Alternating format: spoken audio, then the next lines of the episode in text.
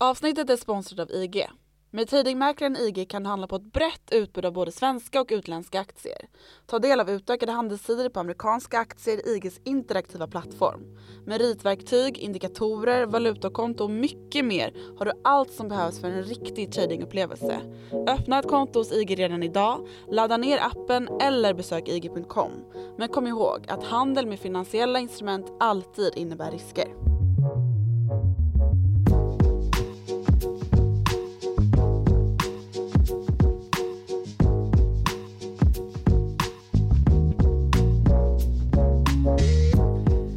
Mitt i den smällkalla vintern 2021 vaknade den ryska björnen mer irriterad än på länge.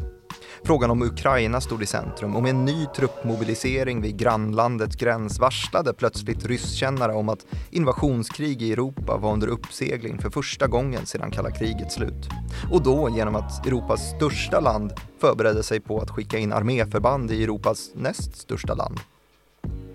På helt andra breddgrader märktes en annan typ av björn föra det kallaste av krig om en region som under lång tid vilat slumrande i idet men som genom klimatförändringar och nyutvecklad vapenteknik blivit en av geopolitikens mest intressanta områden för agendasättaren i den framtida världshegemonin både geopolitiskt och ekonomiskt. Det här är Follow the Money, en podcast om makt, storfinans och börsen av med mig, programledare Martin Nilsson och utrikesredaktör Joakim Rönning som idag vrider jordgloben på sne och skådar isbjörnarnas iskalla hemman som hettat upp och då inte bara av klimatförändringar. Så berätta nu Joakim, varför pratar vi om Arktis som hett helt plötsligt? Oh, för att det är så härligt att slänga sig med metaforer. det är bara därför. ja, nej men det är ju Nordostpassagen och klimatförändringarna som har öppnat upp denna färdväg för första gången ehm, som vi människor har haft nytta av i alla fall. För tidigare har det då legat istecken Packis, större delen? Ja, precis. Ehm, det är ju permafrost här uppe. Och det är det väl fortfarande i stora delar av året men det är i alla fall så nu att klimatförändringarna har ju gjort en så stor skillnad att en tredjedel av den is som, som har funnits där um, under modern tid inte finns kvar längre och det öppnar ju upp för att båtar kan färdas här. Och vad, vem är det som vill färdas där? Hand, handelsfartyg först och främst ju. Vad är det för vinning? Vinningen är ju att det blir mycket kortare tid mellan centrum i världen där det tillverkas mycket varor och då pratar vi om eh, Sydostasien, Kina, Japan till exempel. Så vänta, följ med mig på, på kartan här nu ja. då. Så man, man färdas då från Kina då till exempel och så tar man alltså rutten norrut. Precis, man åker förbi Koreahalvön och så upp över Kamchatka som den ön heter som är liksom Rysslands sydöstra gräns eh, eller sydöst, sydöstra slut. Och sen så åker man ju upp då genom sundet då som utgör skillnaden mellan Ryssland och Alaska. Ett sund som kallas för Berings sund. Och sen så åker man då norr över hela Sibirien bort eh, ända till Norge och ner då till Europa. Och då, då tjänar man tid på det? Man tjänar jättemycket tid på det faktiskt. Det är, det är ju olika då vart man börjar sin, eh, sin handelsresa. Men om man till exempel då tar Shanghai som ju, som ju är Kinas största stad då tjänar man 25% av restiden och ska man frakta kapitalvaror för miljarder så är det klart att det blir väldigt mycket pengar det handlar om i slutändan. Ska man åka lite norrut, ta, ta Busan i Sydkorea som också är en hamnstad så handlar det om 30% och Yokohama då som är Japan då är det uppe på nästan 40%. Och då, då gör det ordentlig skillnad för de här Ja, absolut. Hongkong ska vi säga också då, som, som ju också är Shenzhen som är Kinas absoluta verkstadsstad där man tillverkar allra mest. Det är då 11 tidsbesparing och då jämför man ju med den södra rutten och den går ju genom Suezkanalen som vi ju också vet är en synnerligen vältrafikerad rutt ju och det här kan det ju bli åverkan på hela världsekonomin om en stor fet båt till exempel kör fast som den gjorde i somras var det va? Just det, det är smalt däremellan ja. Mm, väldigt smalt. Så det, det, finns ju betydliga fördelar med att kunna åka norröver också då. Dels för att eh, avlasta befintliga resvägar för, för frakten.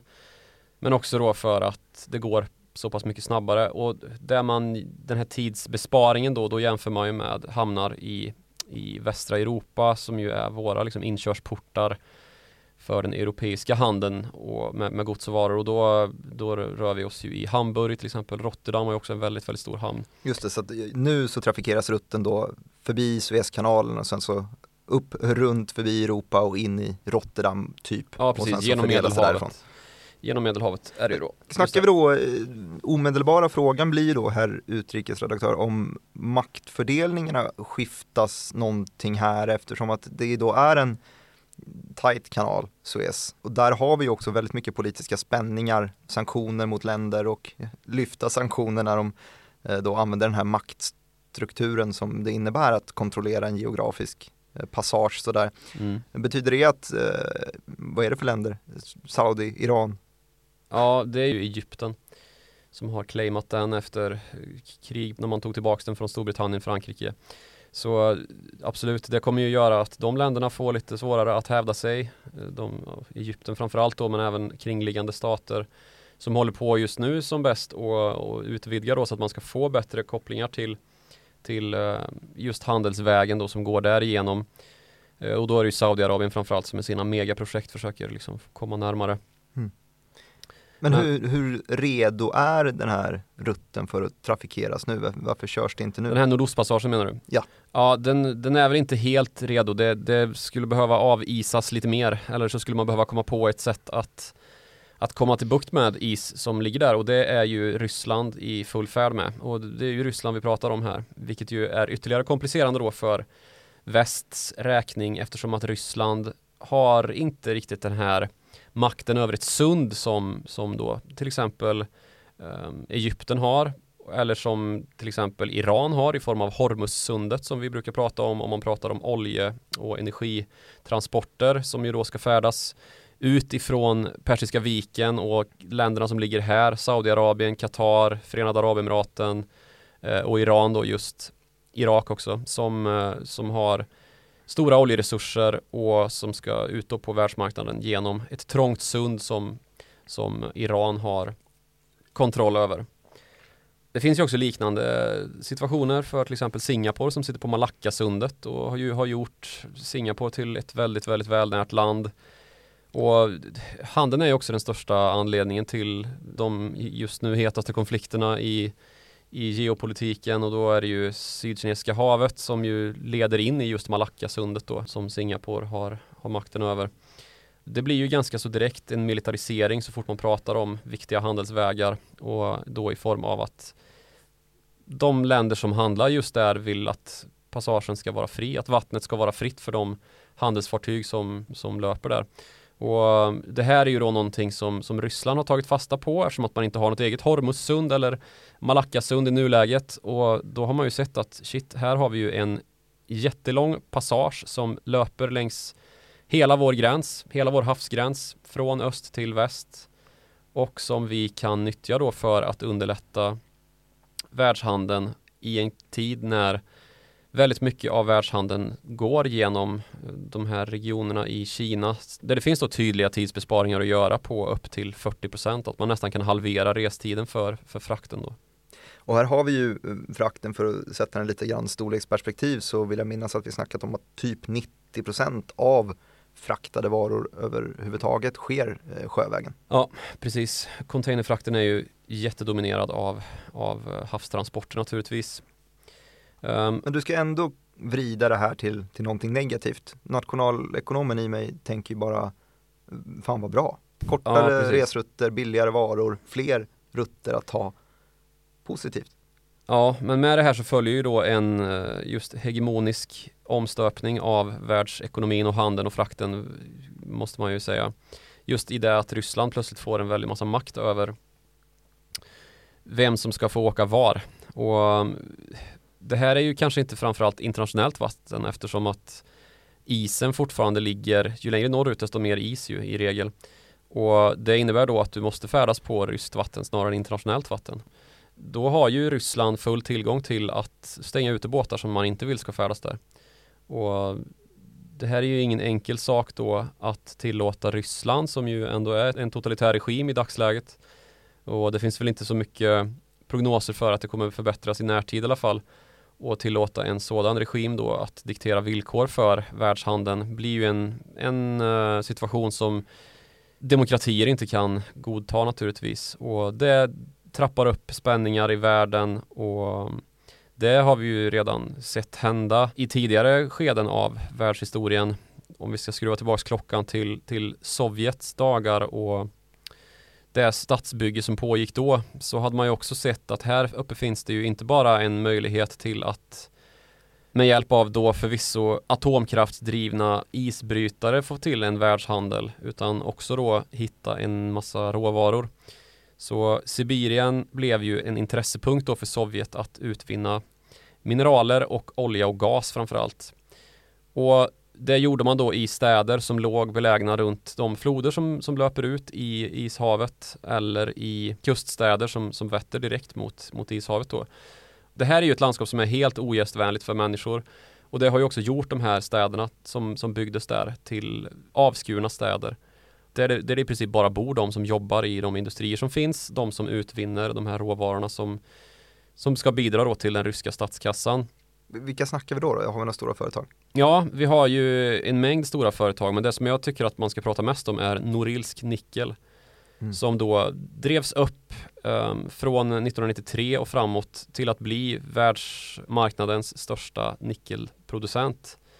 Och det är då en stad som ligger på en eh, longitud i höjd med där Mongoliet börjar, alltså borta i Kina. Så det, det är väldigt långt österut och väldigt långt norrut då.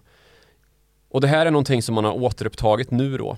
Att man har kickat igång många av de här Sovjetstäderna som ju också byggdes av militäriska anledningar.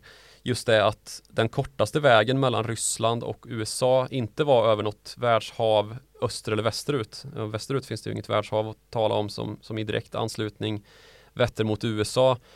Ehm, det gör det förvisso mot Alaska då, men Alaska är ju kanske inte den, den huvudsakliga försvarspunkten för USA.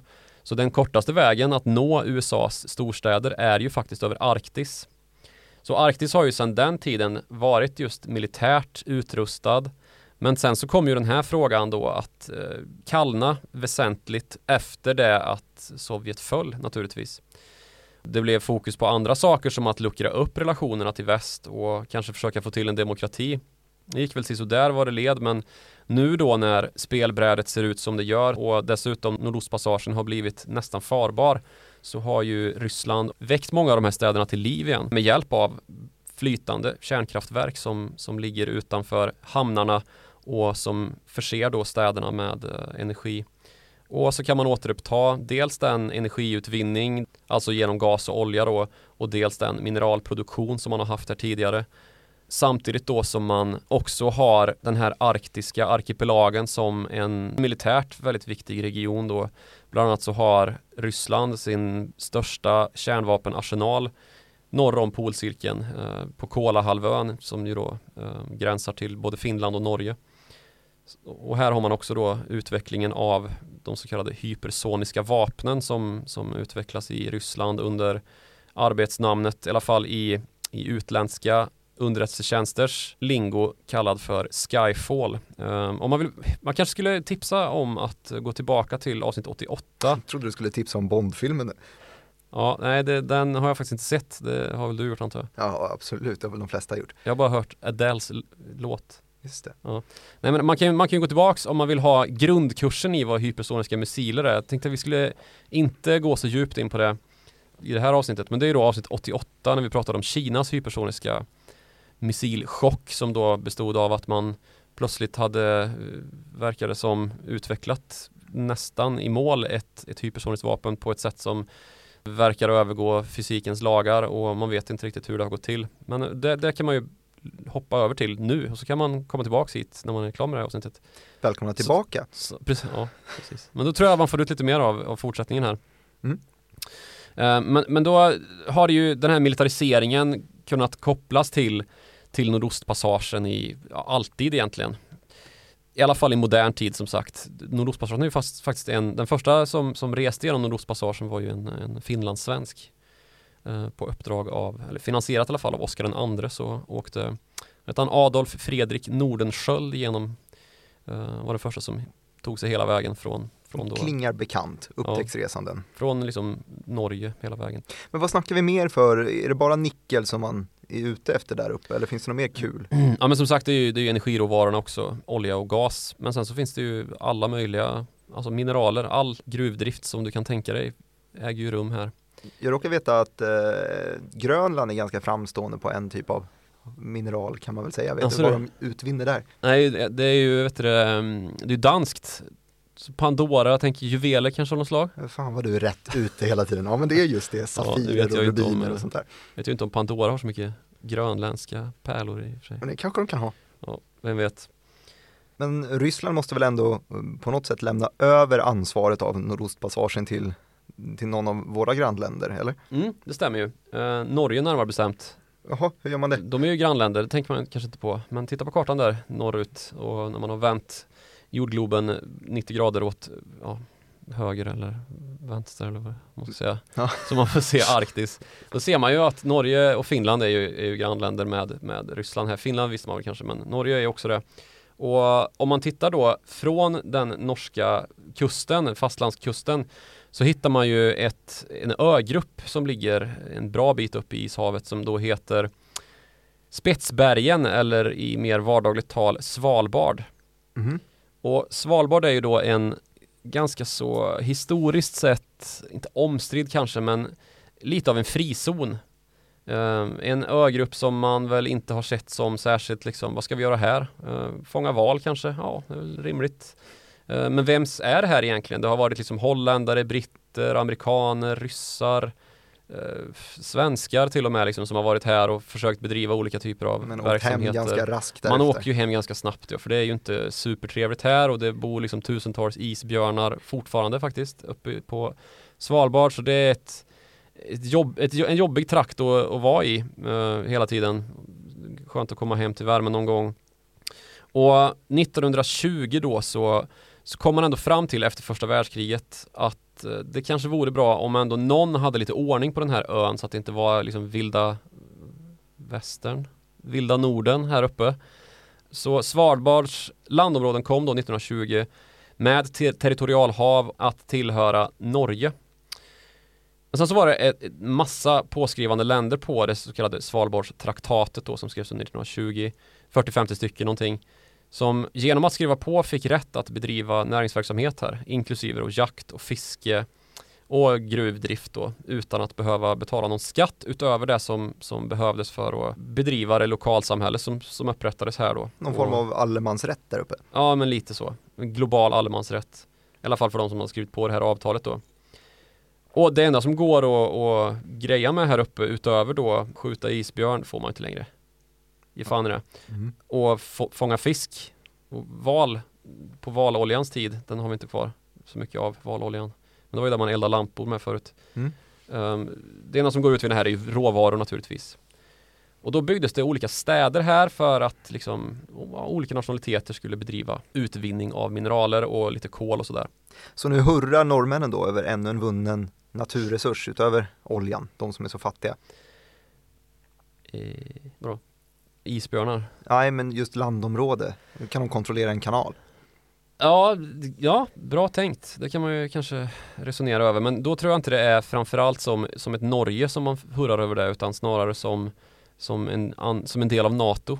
Mm. Ehm, för det här blir ju viktigt då som en typ av liksom balansbrädan, Nordostpassagen. Då får man ställa sig på, på den västra delen här och se till att få en del av kakan så att inte Ryssland alldeles springer iväg och ja, potentiellt då så skulle man väl eventuellt kunna hindra en del av den trafik som, som strömmar här eh, i framtiden då. Men samtidigt så här blir det ju internationellt vatten istället då för här vidgar det upp sig för här slutar ju Golfströmmen.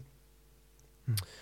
Så, så vattnet här är ju inte lika kallt som det är norr om, om Ryssland. Och isen är inte lika tätt packad som den är där uppe. Men på, på Svalbard då så finns det en hel del eh, nationaliteter och vissa av dem har då upprättat städer för att bedriva verksamheter. Och de som är absolut dominanta på det här är ju naturligtvis inte norrmän utan ryssar. Mm. Som då har tagit sin tillflykt till Barentsburg som det heter. Barents hav, Barentsburg. Och det är då en gruvort som, som ägs av ett statligt gruvbolag som heter Arktikugol. Det betyder arktiskt kol på ryska.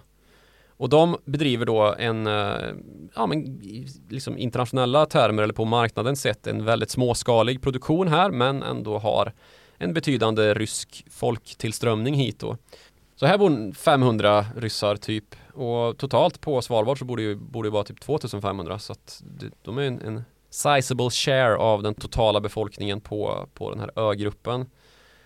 Och idag om man ska se till en modern, absolut modern kontext så är det ju inte gruvorna som, som livnär Svalbard. Om nu någonting gör det så är det ju turismen och forskning och sånt här som, som intresserar folk. Att åka till, till Svalbard i största allmänhet det är ju inte för att gräva kol. Mm. Så då kan man ju gå tillbaka till det här spåret lite grann med vad gör Ryssland egentligen på Svalbard som ju som sagt är en allmänt sedd som en norsk ö. Trots att det är liksom i praktiken visumfritt och ja, men, frizon, global allemansrätt här fortfarande så finns det något liksom bakomliggande skäl, någon räv bakom Putin-öra vad gäller att, att se till att det bor ganska så mycket ryssar här. Konspirerar du nu? Jag igen? konspirerar lite grann här, särskilt då eftersom att, att Arktis har blivit så militariserat som det har blivit så har temperaturen höjts i Svalbard? Nu blev det en sån här samma metafor som i introt, men den är ju ganska bra tycker jag ändå. Inte bara genom klimathot som, eller klimatförändring som, som temperaturen har höjts utan också geopolitiskt då. I det att Ryssland håller på och tvistar om olika fiskerätter och det har varit lite, så, inte, kanske inte riktigt skarpt läge men ändå en del skärmytslingar mellan ryska och norska kustbevakningsfartyg och liksom där man hävdar att, att Norge inte har rätten att stipulera olika fiskerättigheter och var, vart går gränsen för ryskt territorialhav och norskt territorialhav och så här. Men du, här har ju också, vet jag av rubriker att döma, det varit ganska mycket snack om tidigare också. Att under Obamas tid redan så höll han på att orda om att man skulle förbjuda att sälja sådana utvinningsrätter i då är det väl kanske amerikanska ja, precis, sidan då är det amerikanska sidan av Arktis. Så då, då pratar vi nordvästpassagen, inte nordostpassagen. Okay, För om man vänder, ja, men gör så här, ta en jordglob om ni har en, eller bara en karta och så vänd upp och ner på den och så titta på hur ser Arktis ut egentligen? För det blir ju en helt annan ja, världsbild i, i faktisk mening. Det är ytterligare en metafor som man brukar slänga sig med i helt andra av helt andra skäl. Men om man ser på kartan då så är det ju så att det finns ju två vägar att gå egentligen. Dels då över eh, Kanada den nordvästpassage som om man då svänger höger efter Beringsund, alltså det som skiljer Ryssland från, från Alaska, så kommer man ju in på en, ja men från väst sett då om man ska tänka sig USA, Kanada och Europas liksom, demokratier som, som en enhet som kanske hellre hade åkt den vägen än att färdas över, över Ryssland. Men då är problemet då att den islossningen har inte kommit riktigt lika långt än som den har gjort över just Ryssland. Så här är det betydligt svårare att ta sig igenom än vad det är över Ryssland. Så det, det är liksom, om man ska gå in på utvinningsrätter och det här som Obama var inne på, som väl sen Trump gick in och rev upp och som nu inte alls kommer på tal genom då att vi har fått en demokratledd regering i USA så är det ju utvinningsrätter av, av ehm, fossil energi, och alltså gas och olja i Arktis. Och Arktis har väl en ganska så stor andel av världens outvunna olje och gasresurser. Just för att de har legat under is och inte kunnat exploateras på samma sätt som man har kunnat göra runt typ ekvatorn som ju mycket annat ligger. Mm. Men det, det, är lite en annan fråga men absolut att det även på råvaruväg då liksom att Ryssland har hittat väldigt mycket på sina nordligare breddgrader som till exempel i Norilsk då så, så finns det ju naturligtvis motsvarande situation för USA och Kanadas räkning men där man då av lite klimatskäl väljer att inte um, dra nytta av dem på samma sätt som kanske Ryssland gör och har gjort. Men som sagt då, Svalbard och den konfliktyta som, som man kan hitta där mellan Ryssland och NATO via medlemslandet Norge. Uh, Jens Stoltenberg är ju generalsekreterare i NATO och Norges gamla statsminister. det är en situation som lite grann liknar en annan som jag skulle vilja ta upp som vi annonserade i introt och det är ju Ukraina. Europas näst största land. Ja, det är det faktiskt. Det tänker man inte på. Men, och då får man ta bort en del länder som, som typ Danmark som är skitstort om man räknar med Grönland men det tycker jag inte man behöver göra Okej. på det sättet. Men det här med då att använda folkförflyttningar av ryssar för att i senare skede kunna claima, eh, Hävda. hävda, hävda eh, regioner som sina egna. Det är ju någonting som, som Ryssland inte direkt är okända för. Nej just det, för det här pratade vi om under Krim 2014, eller hur? Ja, precis. Eh, och det är ju slutskedet på, på ett väldigt modernt skeende ju. Eh, slutskedet är det väl kanske inte, men det, det är dit vi har kommit i alla fall. Och nu har det ju eskalerat igen då, så det står en massa rysk trupp på ukrainsk gräns och man undrar i hela världssamfundet vad fan är det på väg att hända nu då? Men om vi skruvar tillbaks klockan och ser på hur blev Krim plötsligt en eh, ja, ukrainsk från början angelägenhet som plötsligt var väldigt rysk. Och då kan man väl vandra tillbaka i historien och konstatera att Ukraina och Ryssland ju i många herrans år har varit samma land i praktiken i alla fall. Dels då som en historisk kontext att liksom Ruserriket, om det nu fanns ett sånt, alltså Rurik, den gamle vikingakungen som, som hävdas vara då den första ryssen. Han hade väl besittning över delar av båda de här områdena som idag utgör Ryssland och Ukraina då. Men att Kievriket i sin tur har ju också haft besittning över delar av Ryssland. Och det finns kosacker då, de här fria folken som, som både ryssar och ukrainare ser upp till så väldeliga i både militär form och i kulturell kontext att man får svårt att göra skillnad på, på de här slaviska folken som, som så mycket mer än ett och samma. Och det här är ju en situation som gäller hela vägen bort till Kaukasus och som idag är länder där den ortodoxa kyrkan på ett eller annat sätt är dominerande. Och vi kan ju se om vi ska återknyta till, till en svensk historia så, så var det ju kosacker med och slogs på Karl XIIs sida i Poltava samtidigt som andra kosacker slogs på Peter den stores, alltså eh, Karl XIIs nemesis på, på den ryska sidan. Så det, det är väldigt svårt att göra skillnad här.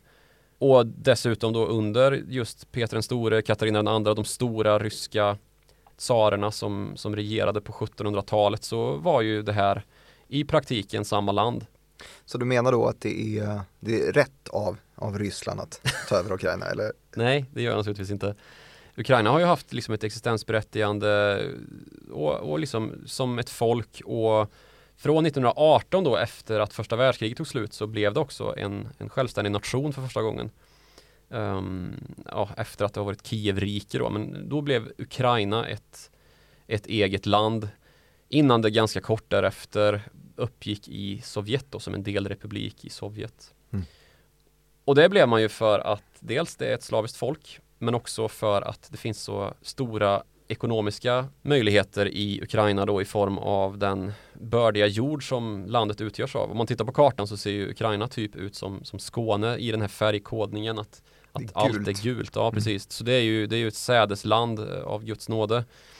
Och i samband med då att makten så småningom övergick från Lenin som ju avled ganska så tidigt i Sovjethistorien och ersattes då med Stalin så påbörjades ju en russifieringsprocess där ukrainare inte skulle få vara ukrainare längre utan bara vara ryska Sovjetmedborgare.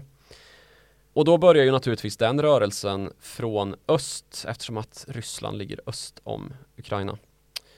Och under Stalins tid vid makten då så sker ju en mängd olika påfrestningar mot Ukraina. Bland annat så har vi den stora svältkatastrofen, Holodomor som den kallas, där miljontals ukrainare dör, framförallt på landsbygden också, vilket ju var en Ja, men ett fäste för ukrainsk nationalism och där den här russifieringen hade svårare att ta sig fram då än i städerna. Så i städerna var det inte liksom någon svältkatastrof men på landsbygden så dog bönder som flugor. Och dessutom då så, så deporterades miljontals andra ukrainska nationalister och oliktänkande till Gulag. Mm. Alltså de här koncentrationslägren som man använde för tvångsarbete och för att bli av med jobbiga jävlar. Mm. Nej, hemskt. Massa etniska grupper och folk som helt enkelt inte passade in i den sovjetiska mallen för vad, vad Sovjets framtid skulle vara. Och de ersattes ju då istället av ryssar naturligtvis.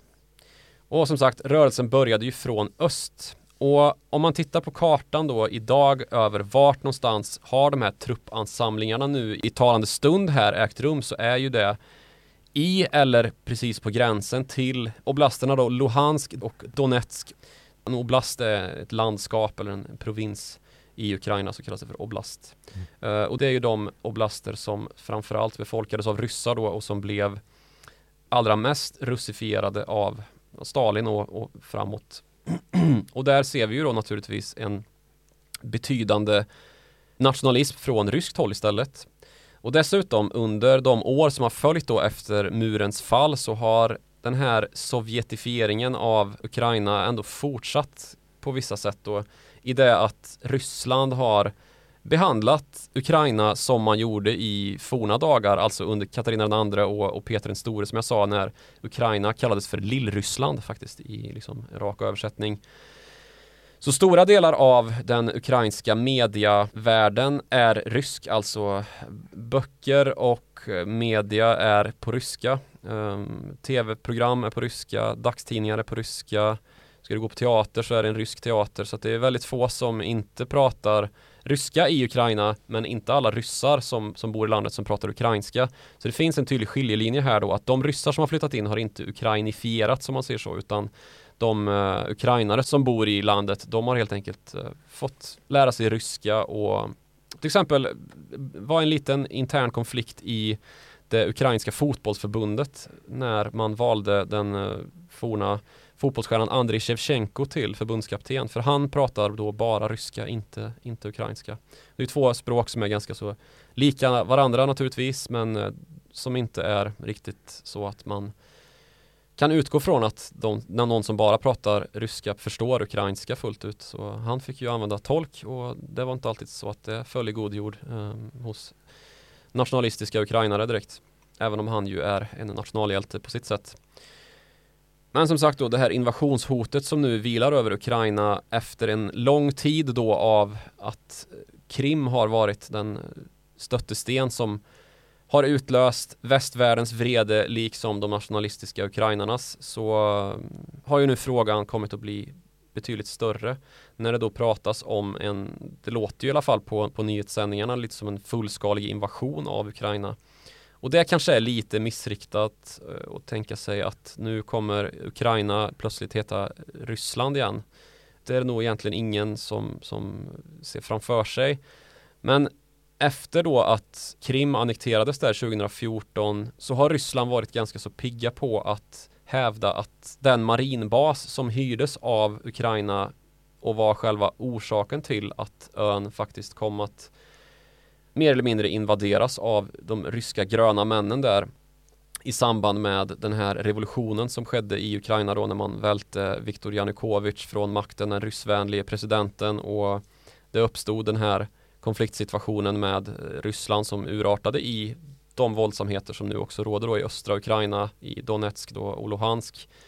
Så har Ryssland vid upprepade tillfällen påpekat att krigsfartyg som trafikerar Svarta havet, internationella vattnet i Svarta havet, framförallt då från Storbritannien, har varit alldeles för närgångna och att man under hösten här till och med har hävdat att man har skjutit varningsskott mot brittisk flaggade krigsfartyg då. Men, men Svarta havet, om vi går tillbaka till geografi här egentligen, det ligger söder om Ukraina? Ja, precis. Det är Ukrainas södra gräns. Ja. Så då eh, sträcker sig alltså Rysslands välde eh, förbi Ukraina och sen ut en bit ut i havet där också? Ja, det gör ju inte det, eller nu gör det ju det eftersom att Krim då har införlivats. Men dessförinnan så var då Sevastopol som är en stad i, eh, på Krim den marinbas som gav Ryssland tillträde till Svarta havet.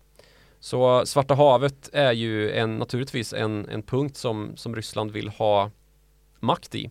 Och det hade man ju inte om, om uh, Ukraina hade sagt nej till att, att ha Då hade marinbas där. Ukrainas och, ensak istället att avfyra varningsskott om man så vill. ja, precis, det kan man ju säga.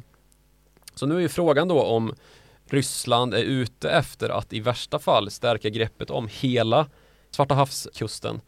eller om man ska nöja sig med att återta Luhansk, Donetsk eller återta att man ska nöja sig med att införliva de ryska områdena då, som har blivit så russifierade att de domineras av ryssar idag och som har till och med tilldelats ryska pass ju, eh, helt fritt. Luhansk och Donetsk då. Sen så finns det en annan take som är att man kanske nöjer sig med att inte ta hela Svarta havet utan man, man rör sig fram till Dnepr, den här floden som mynnar ut i Svarta havet och som löper genom hela Ukraina. För där har man ju haft problemet att Ukraina som har eh, det här som sin primära sötvattenkälla skurit av densamma då så att Krim inte har tillgång till, till Dnepers flöde. Och det har ju varit väldigt besvärligt då för de krimmare som har bedrivit jordbruk till exempel att det inte har funnits något vatten som inte är salt och, och vattna jorden med. Och ett tredje, det totalalternativet då är ju att det också finns en anledning att, att dominera hela Svarta havet för då kan man knyta ihop hela kustlinjen fram då till Moldavien och i Moldavien så finns det ju en utbrytarrepublik som kallas för Transnistrien som också är ett, liksom, det är ett land som inte är ett land där det råder ungefär en liknande situation då där det bor väldigt mycket nationalistiska ryssar som hävdar att eh, nej men vi, vi är Ryssland mot eh, centralregeringen i Moldavien, i och för sig ganska instabil sådan men enligt deras eh, uppfattning så, så är ju Transnistrien en del av Moldavien.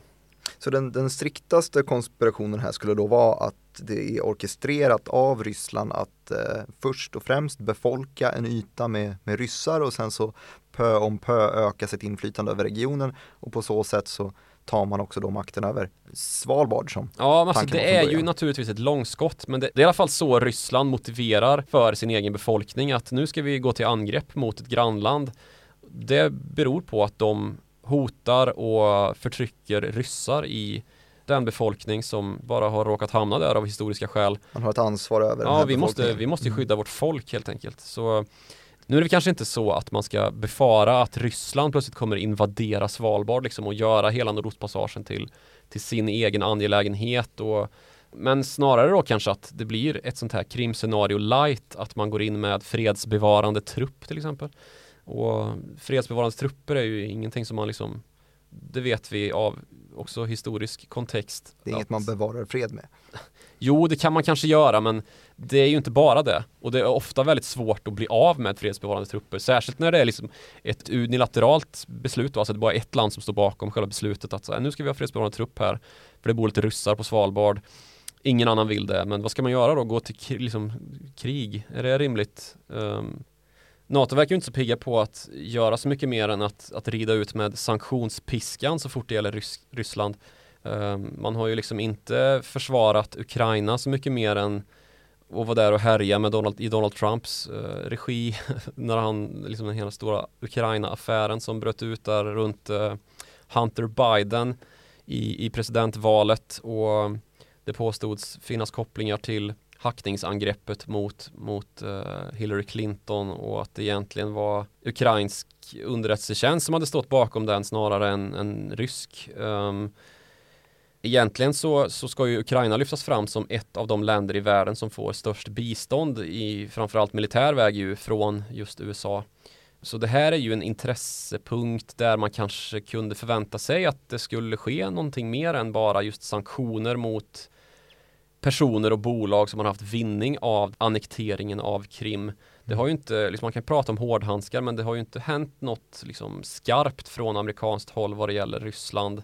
Eh, trots då att det allierade landet Ukraina inte har tillåtits att ha sitt eget territorie fredat. Så men sen ska man väl kanske säga att det finns ju naturligtvis liksom svårigheter med att, att se ett scenario där, där USA skulle rida in på Krim och liksom gå till angrepp mot Ryssland. Det är ju inte så att det skulle vara värt det naturligtvis. Nej, men det är väl, eh, om inte något så är det väl lite för sent. Men vad... Ja, definitivt för sent. Men också då att, att Ukraina är ju oerhört korrupt och det är just oerhört influerat av, av Ryssland och det är svårt att vrida Ukraina ur, ur Rysslands grepp då. Dels genom att det finns en befolkningsuppblandning. Ryskan är väldigt stark i Ukraina och dessutom så, så är landet sönderkorrumperat och svårstyrt med regeringskriser som avlöser varandra och eh, inte så jättelänge sedan en revolution som ju förvisso slutade till västs förmån i de politiska rummen men å andra sidan som slutade med att, att eh, Krim annekterades av Ryssland och den här situationen bröt ut då i, i, i östra Ukraina som vi nu ser ny utveckling för då. Så vad har vi för olika inflytandekrafter i, i fallet om vi rör oss norrut igen, Arktis, så har vi ju Finland sa du till exempel, granne med Kolahalvön där de hade väldigt militär Ja precis, Kolahalvön är ju den region då där, där som sagt Ryssland har sin största arsenal av kärnvapen in till Norges och, och Finlands gräns. Och det pratas ju mycket om upprustning både för Norges räkning och för Finlands räkning. Där har vi lite nyheter till och med att det blev NACE 39 Gripen, inte JAS 39 Gripen. uh, Finland då enligt uppgift väljer att köpa F35 från Lockheed Martin, amerikanska Lockheed Martin istället för svenska Saabs Men kan inte det vara en liten en liten eh, nick till USA att hörni, nu köper vi era grejer här, kom och, kom och hjälp. Jag vet inte, alltså visst kanske, Finland är ju inte med i NATO ska vi börja med att säga, det är en vanlig missuppfattning att Finland är med i NATO, det är Norge som är med i NATO, Danmark är med i NATO, men både Sverige och Finland är ju ändå samarbetsländer till NATO. Det, det, finns ju ett, ett trilateralt, nu blir det mycket lateraler här, det heter ju unilateralt när det är ett land, bilateralt när det är två länder och trilateralt när det är tre länder. Joakims skola, tack. Ja, eh, språkskola. Och Sverige, Finland och USA har ju ingått ett trilateralt avtal då om förstärkt försvarssamarbete här för, ja men ganska nyligen. Så jag vet inte om det skulle spela någon roll om, om Finland ur den aspekten köpte JAS eller eh, NACE. Var det den nya JAS också som var uppe för tal här? Ja, JAS 39E inte, Gripen, eller hur? Det var inte begagnade JAS. Nej, så är det ju såklart. Det var den här tunnan, eller heter den? Draken. Ja, oh, fin. Ville köpa. Mm. Nej, eh, alltså gamla, gamla svenska stridsflygplan som vi skojar om här. Men samtidigt då som, som de svenska och finska och amerikanska försvarsmakterna pratar mycket om sina häftiga stridsflygplan så finns det ju andra vapen som många lyssnare nu precis är färska ur lyssningen av och har på näthinnan, eh, trumhinnan i form då av hypersoniska missiler. Mm. Och det här är ju ett område som inte bara Kina har kommit väldigt långt i utan också Ryssland då. Och den här utvecklingen sker ju här på dels på Kolahalvön men också i närliggande region Arkhangelsk och det var ju just här då som de här ryska vapeningenjörerna strök med för något år sedan och det vållades en stor isotopvarning när det plötsligt eh, verkade som att det läckte radioaktivitet någonstans ifrån och ingen riktigt visste var. Och så visade det sig då att det var den här provsprängningen som hade gått snett. Och det antar man då var just det här ryska hypersoniska missilprogrammet som kallas för Skyfall där man då skickar upp en missil som eh, drivs av en kärnkraftsmotor som kan färdas i typ evig tid och slå till var som helst från väldigt hög höjd. Som ett Skyfall då? Ja, ja precis. Och USA då, som sagt, ägnar sig mest åt stridsflygplan. Det finns ju naturligtvis ett hypersoniskt program här också. Men hur går det med det egentligen? Det verkar ju som att man står väldigt mycket på hälarna och mest eh, förundras över hur Kina kan ha kommit så långt framförallt då. Just det, det ger lite dåligt självförtroende indikationer när man då säger att det där går emot fysikens lagar. Ja. Då har man ju inte listat ut det själv i alla fall. Precis, det är dåligt patos i den uh, retoriken kan man säga. Och det gäller ju för alla medlemmar i det så kallade Arktiska rådet egentligen. Arktiska rådet då som består av åtta länder som i en sammanslutning som ju blir allt mer intressant då för den stora maktpolitiken i det att flera av länderna som utvecklar vapen, bland annat just Sverige, USA, Kanada. Vi har också såklart Norge, Finland, Island, Danmark och Ryssland naturligtvis som eh, sitter med i det här rådet och försöker samsas om hur Arktis ska utvecklas. Det är spännande här att, att Sverige får vara med ändå, Just eftersom att vi då inte har någon Nej, vi har ingen kust. landgräns så mot Arktis, men vi har ju ändå liksom ett arktiskt klimat, särskilt nu. Ja, verkligen. Ja. Men eh, jag såg det när jag, jag, googlade mig fram till vad man eh, egentligen ansåg var Arktis här och i de mest sydliga definitionerna så sträcker det sig ner till den 60 breddgraden, alltså typ Uppsala. Eh, men sen så finns det väl definitioner som drar den där gränsen lite, lite högre upp. Men det är i alla fall tydligt att vad... Sverige är med på något sätt. Uff. Kallt man har det alltså. Ja, Hemskt. väldigt kallt. Ja. Um, I Arktiska rådet så har ju samarbetet varit säga, trevligt, litet fikabord. Uh, mest så här, hur upprätthåller vi fred och ja, ordnat välstånd här uppe i Arktis. Men nu så har det ju mer och mer börjat kallas för the Arctic Scramble, ungefär som man brukade kalla då the Scramble for Africa, där man under eh, framförallt 1800-talet höll på och delade upp Afrika mellan sig och försökte liksom utvinna så mycket resurser som möjligt och det börjar ju likna sådana narrativ här runt, eh, runt Arktis nu också. Och det här inte minst då uppmärksammades ju för några år sedan här när nämnde Donald Trump förde upp på agendan att han var rätt sugen på att köpa loss Grönland av Danmark ju. Um, och det garvades ju mm. väldigt mycket åt det här. Jag pratade bland annat med, eh, med Anders Ygeman vid tidpunkten och när intervjun var klar så frågade jag, kan du inte fråga mig någonting om Grönland, om vi ska köpa Grönland? Och jag vet inte varför, men han, han ville göra en poäng då att tokig Donald Trump var naturligtvis. Gick du honom till mötes? Nej, men jag svarade att, uh, att uh, Grönland precis tilldelat Huawei ett kontrakt, vilket faktiskt var sant. det var lite kul, kul meningsutbyte med Ygeman, som då var digital, digitaliseringsminister uh, mm. när det begav sig. Och Huawei kommer ju, kom ju in bra här eftersom att Kina Uh, samtidigt som vi skrattar åt Donald Trumps försök att lägga Grönland under sig så har Kina ganska så goda exempel på att man försöker göra just det också. Då på ett kanske lite smidigare sätt då i och för sig. Men det finns stora investeringar på Grönland då från kinesiskt håll.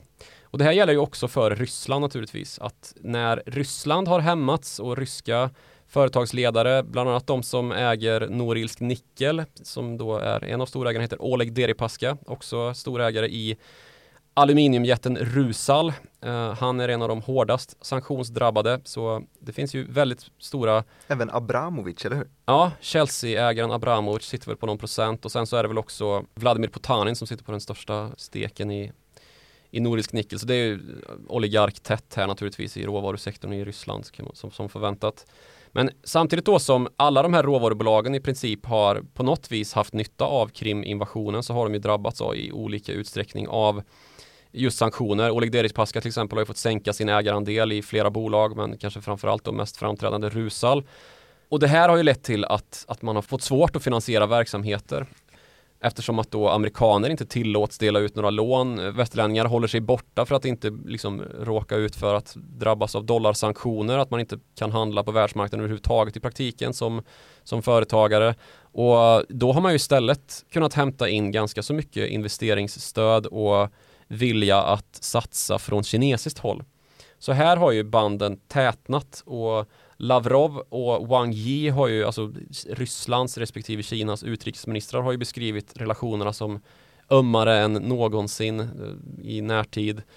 Och det här har ju naturligtvis med det att göra att man eh, har gemensamma intressen men samtidigt ska vi vara noga med att säga då att Kina är inte välkomna i Arktiska rådet trots att man själva då har hävdat att det vore högst rimligt nu när vi har så mycket intressen här och att vi borde få kallas för ett near Arctic country. Um, trots att man då ja, Nu är jag dålig på geografi men det där känns ju långsökt. Ja, man är ju närmare belägen typ ekvatorn än vad man är polcirkeln. Uh, så ja, det är ju knäppt kan man tycka. Men genom då att man har stora investeringar i Arktis så borde man också få beredas plats vid, vid eh, förhandlingsbordet i det här, i alla fall fram tills nyligen ganska så fredliga fikabordet. Mm. Som nu blir allt mer militariserat typ. Och som sagt, samtidigt som Kina och Ryssland utvecklar hypersoniska missiler som då ska skickas över syd och nordpol för att då kunna dyka ner i världen var som helst och sväva i, på hög höjd i evighet så ägnar sig inte USA åt så mycket mer än att lägga sanktioner på det man inte tycker är bra.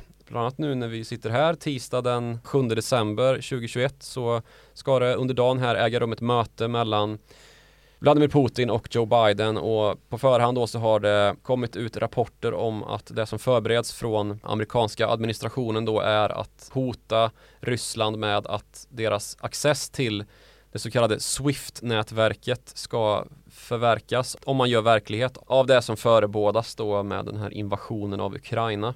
Swift-nätverket är väl då det här kooperativet mellan världens banker egentligen? Ja, precis. Society for Worldwide Interbank Telecommunications står det för, Swift. Snyggt.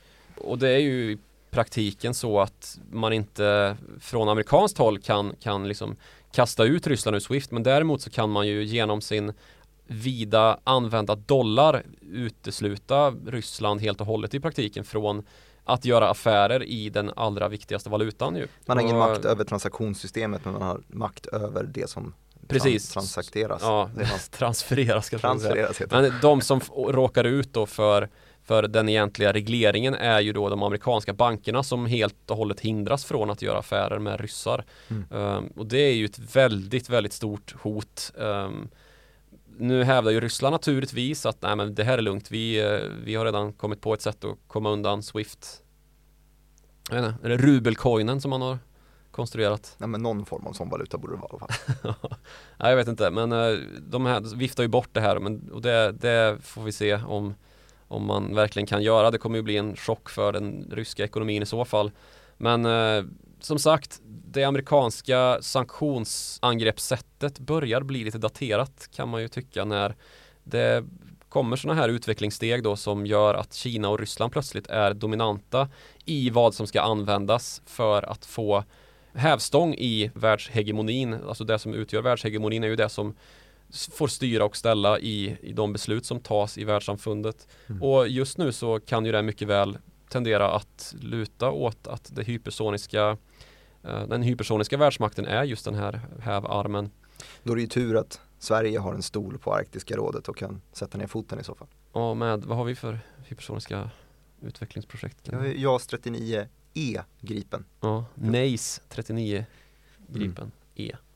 Ja, men sen så finns det ju annan typ av liksom utveckling som också gör att man blir lite bekymrad. För nyligen här så kom det ju nyheter om att Kina också numer kan snart anses vara en makt att räkna med i Atlanten och det är ju liksom vad gäller Arktis en region som, som Kina inte har någon direkt access till Kinas hav är ju det sydkinesiska som hör ihop med Indiska oceanen och i väst och Stilla havet i öst.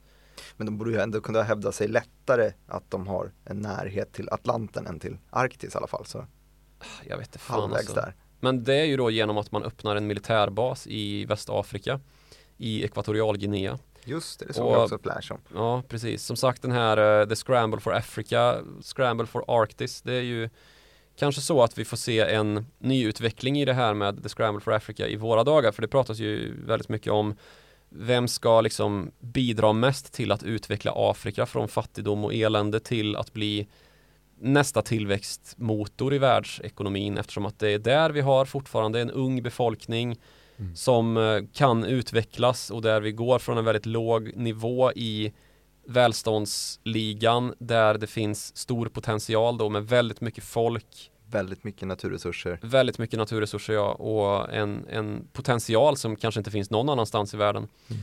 Och när Kina nu då plötsligt öppnar en militärbas på, på kontinenten så kanske det ger lite mer fokus för andra stormakter att faktiskt börja engagera sig på ett sätt som man, man inte riktigt har gjort sentida när man har varit mer fokuserad på att bekämpa terror i Mellanöstern. Och jag tror väl kanske att det här är på väg att leda till ett paradigmskifte där vi byter från fokuset på just terrororganisationer och istället börjar fokusera mer då på en stormaktskrigföring av historiskt snitt där det var land mot land. Mm. Särskilt nu om vi får se den här utvecklingen att Ryssland gör slag i saken och faktiskt invaderar Ukraina. Det kommer leda till att vi får ett helt annat fokus på att utrusta nationella militärer och försvara hembygd snarare än bekämpa terror i Afghanistan eller Irak som, som ju har varit de främsta oroshärderna i världen som väst har varit engagerade i de senaste 20-25 åren. Och på tal om engagera er så kan man ju göra det också genom att höra av sig till oss. Då gör man ju det på den bekanta mejladressen followthemoney@direkt.se eller eh, till oss personligen. Eh, utrikesredaktören når man på Joakim Ronning på Twitter och mig når man på snabel-a direkt Martin. Ha det så fint så hörs vi igen om en vecka.